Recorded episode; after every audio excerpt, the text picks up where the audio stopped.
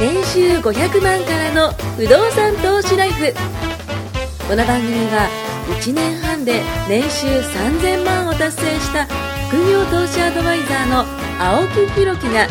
不動産投資で何もしなくても月30万ゲットする方法についてお伝えしていきます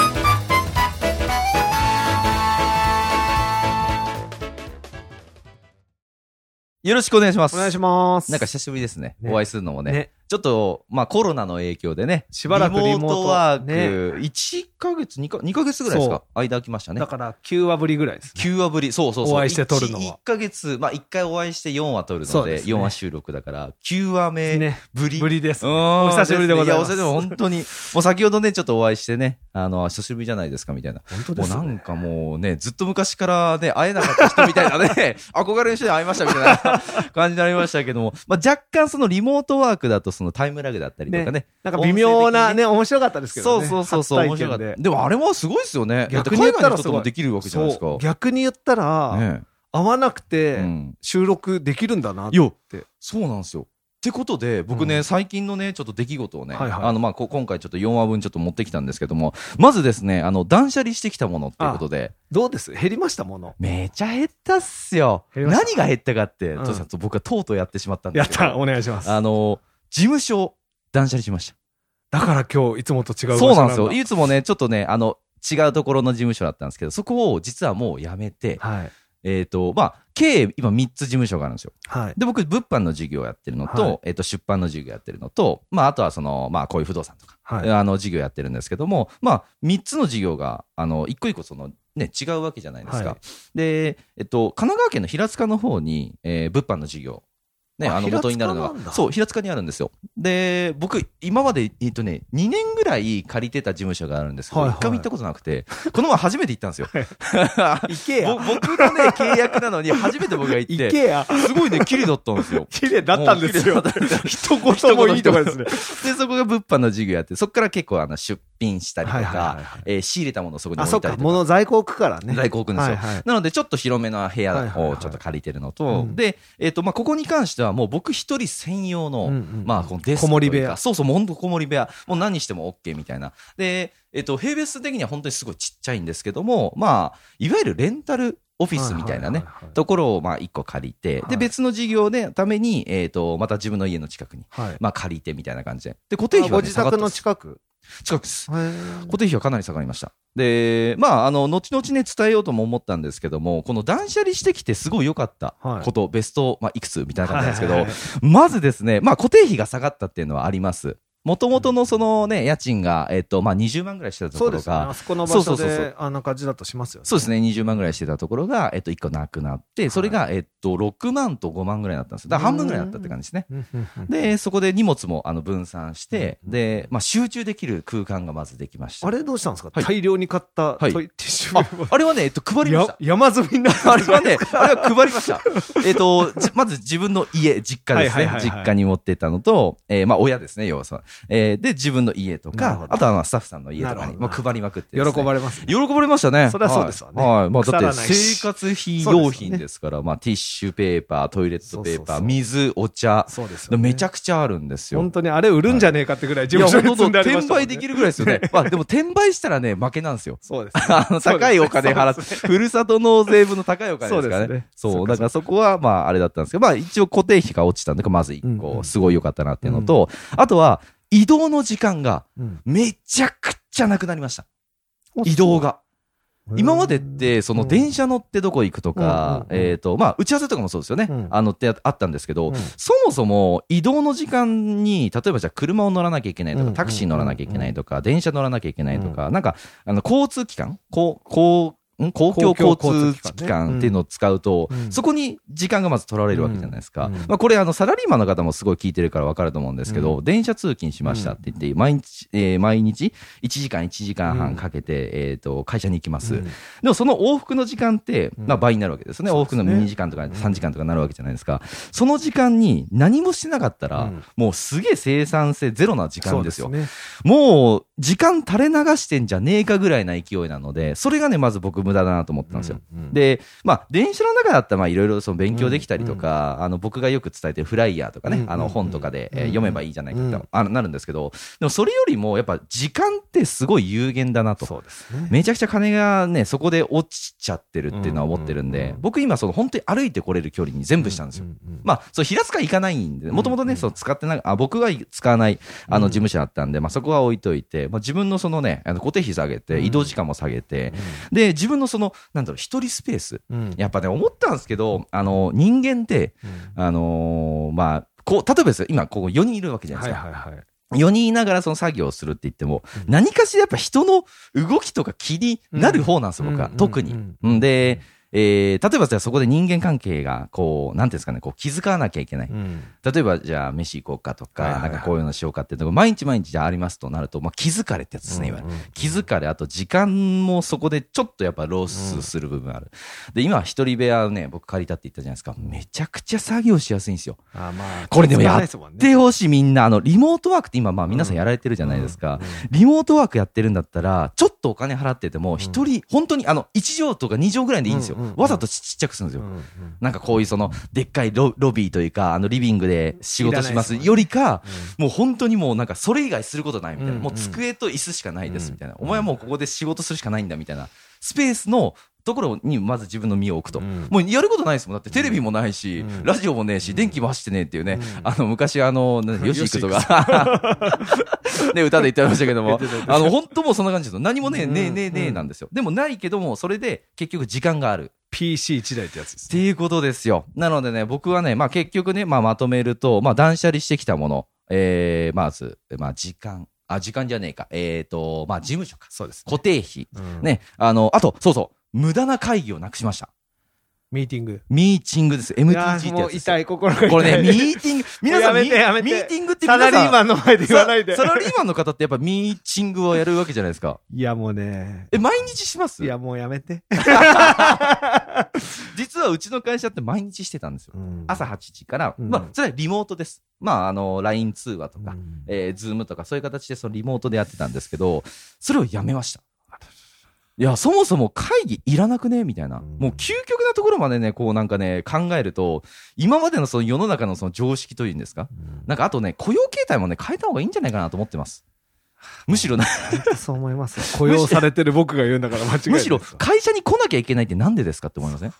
えそれは多分その会社の社,、まあ、社長例えばじゃあ社長だとして社長がこいつらいないところ自分の目の見えないところだと何やってんのか分かんねえってい,、そうう、でもそこだと思いますよ。結局信用してないんですよそ絶対そうだからねそこのね信用してあげてそうするとねやっぱ社員たちもね伸び伸びやっう。ちてょっくれるとんでう仕ちの事を会社に来て言ってください。 でもいきなり僕が言って部外者がね 誰だこい つこの若造は誰だってなりますよね。言われちゃいますねえーででもも、そう思いますよ本当そう、うんだから結局やってみて分かるのは、じゃあ会議を移動して会議室に集まって、ね、移動しま10すも人んねそこね15人でやるだって会議もトスさんとこなんかでかい会社だから、あれじゃないそでうですすか、よ電車使わないといけないぐらいのそりゃ会社。そうですよ やばいっすよ本当に集まる人数だって、だって全員集合って言ったら100人とかじゃそなっいですかか、え、え、どういうとこでやるんですか、100人で。 100人ぎゅうぎゅう詰めにしてマジっすシかアターあのスクール形式じゃないけど並んでなんか大学みたいな。そうもうあで前にへえ先生がいて、まほあ、うほうほうほうボスがいるわけですよはいはいではいはい。上役がいてでほうほうほうほう一方的に喋るわけですよあー会議って言って、会議ってなんか、私、学生の頃ね、はいはいはいはい僕学生の頃思ってたのは、意見を活発に出し合うみたいうんうんうん。あ、こう、こういな。うこんな感じ、でこんな感はいはじ。い僕と青木さんみたいに、囲一つのあの、テーブルを囲って。ってみんなになるのかと思ったけど。ど、会社入って思ったのは、はい会議って大学の講義みたいだな。あー上の人が発表して、一一方方的なんで的すねに喋って、以上。うんうん。まあまあ、報告ですよそうね。で、また次の上役が出てきて喋うっんうてんう、ん以上。で、聞いてる人はただただ聞いてて2時間半とか。今僕も思い出したんですけど、あったなと思って。ありますよね月に1回ありました。なんか、えっ、と、い売上の報告だったりとか、僕も、あの、まあまあな、その、リフォーム会社に勤めてたんですけど、その時に月に1回で、部長のね、話が長いんですよ。で、部長の話って、あの、その、資料は、かなんか会計資料みたいなのがあって、えっ、と、5月はこういう売上で、こうで、こうで、それ読んでるだけなんですよ。いやいや、いらないじゃんって思いません なんかな、そんな、読めるし、俺、 数字読めるし、みたいな。な。んか、 痛くなってきた。痛くなってきたえ、だって、その資料を、なんでわざわざ二度手間で、そその資料がないんだったら分かりますけどその資料をですよ、このペーパーレスの時代に100部コピーしてですよ、 みんな膝の上に置いて聞くえだわっけてですそよ。れ、まあ、う帰り際せんじゃないですかあそうですよだっそれがて何そうでか。すよ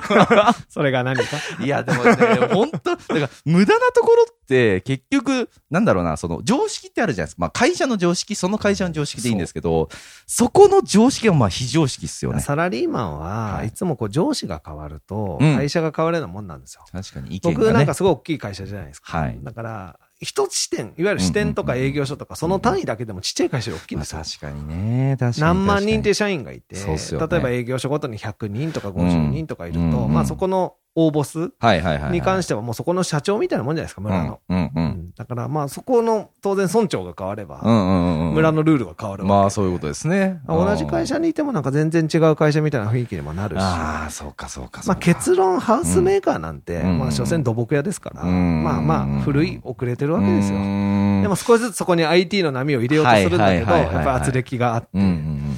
こんなね、全部ミーティングで済むはい話うんも、はいわざわざ集めたり、ねえなんかまあ、直接、こう、ビシッとやんないと、やっぱりうんうんね、うん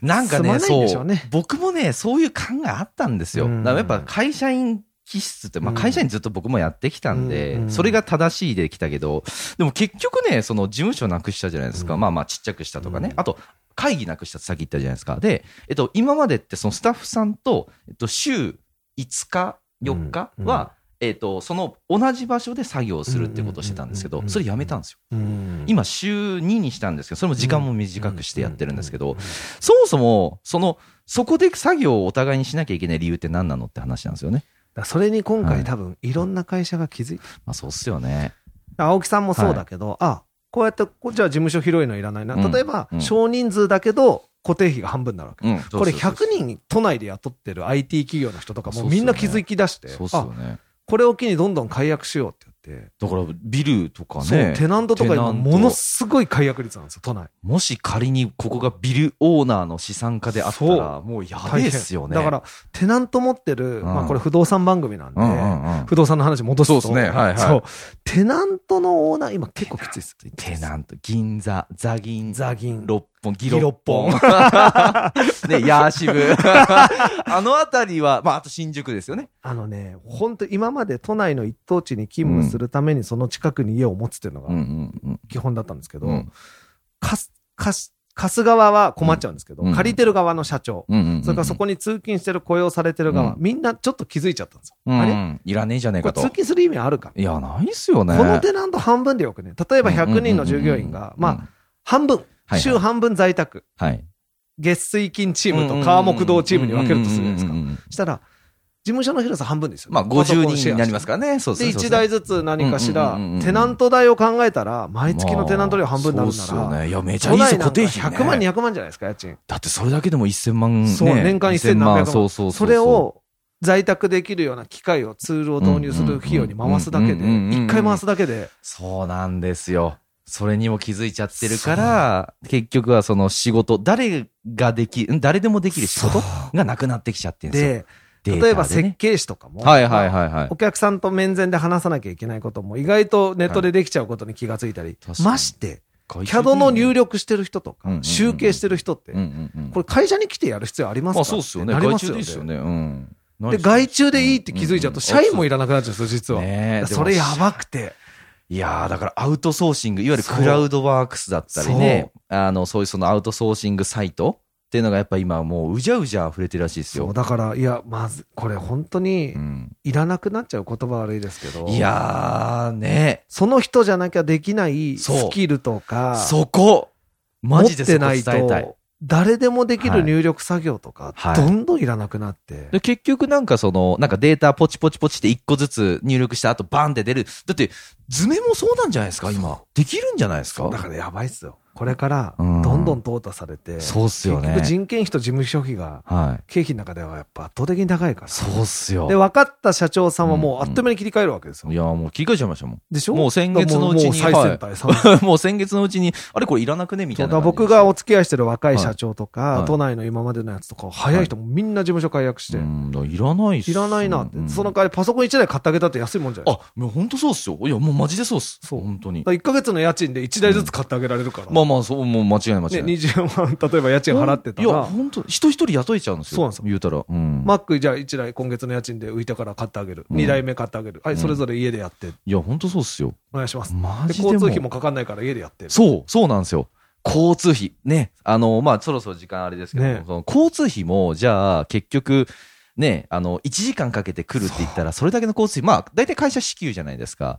そのお金もなくなるってなったらね。だから会社としては、まあ、う嬉しいことばっかじゃないですか。あの、雇用してる側としてはね。そう確だからピンチはチャンスで。かに。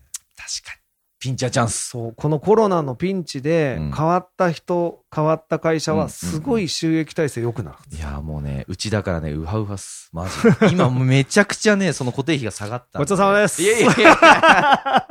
いや、あのね、まあ、あの、最後に伝えたいのいい意味でねそうがです、ねあの、僕固定費下げたっていう話したじゃ。うんんまあ、それ以外にも、実はがっつり固定費下げたものうんうんうんもうんあるんですけど、言ってしまったらトータルで何十万って下がったんですようんうんう。んじゃあその何十万を、やっぱし投資に当てようと偉いいうふうに思って締めくくりでございますあ。りがとうございます。 じゃあまあ次回もね、はいあの、聞いていただければと思います。ありがとうございます。 はい。